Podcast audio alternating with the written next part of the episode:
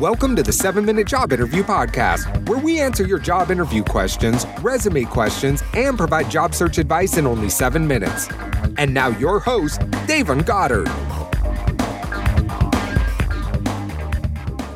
Hey, how's it going, everybody? It's Davon here with the 7 Minute Job Interview Podcast, where we help young professionals advance in their careers, and we do so by answering your questions. So, before we jump into things, guys, make sure you check out the course Watch Me Get a Job Interview at watchmegetajobinterview.com.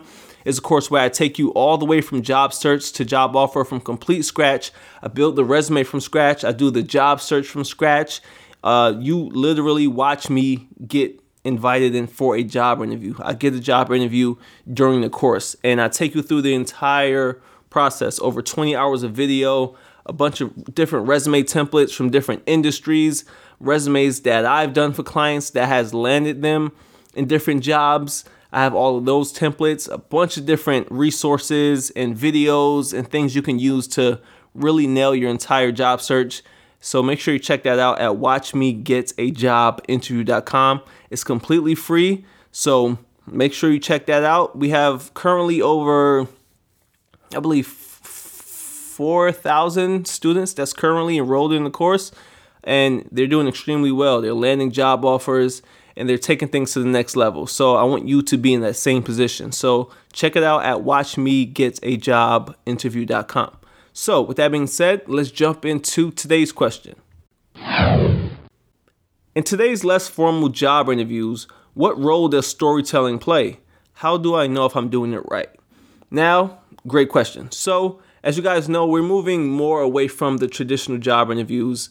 And when I say traditional job interviews, I mean in particular the questions that you get, right? So, that tell me about your greatest strengths or where do you see yourself in five years or tell me what do you know about this company? Things like that you don't hear as often. Granted some um, some companies do ask these questions but they kind of use them as sort of lowball questions or if they don't know exactly what they want to ask you but you know for the most part more employers they want to know what you've done and they want you to tell a story throughout that and i'm going to talk about that. Um, most job interviews are behavioral based, right? So tell me by the time you work with a difficult team member.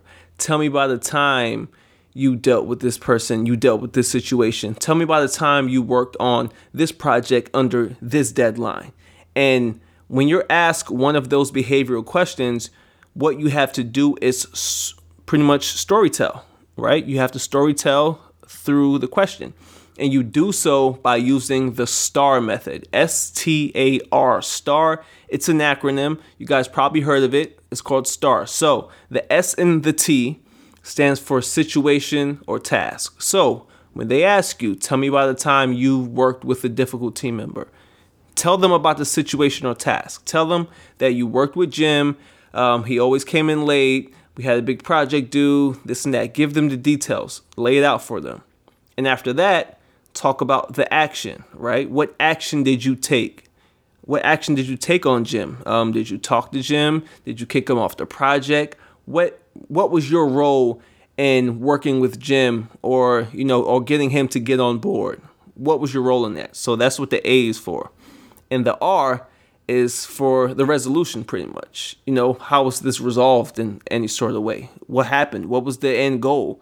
Um, did Jim cooperate and play his role in the project due to what you said, or did he not? Um, usually, when you answer this, of course, you want to answer in the positives, pretty much speaking that they did perform in the way you wanted them to based on the action you took. So that's pretty much the basis on how you need to answer these questions. So when you hear storytelling and how to storytell in the job interview, that's exactly how you approach it. That's how you take employers through what you've done. That way, they can better gauge on how you handle certain situations and is that a good fit for them?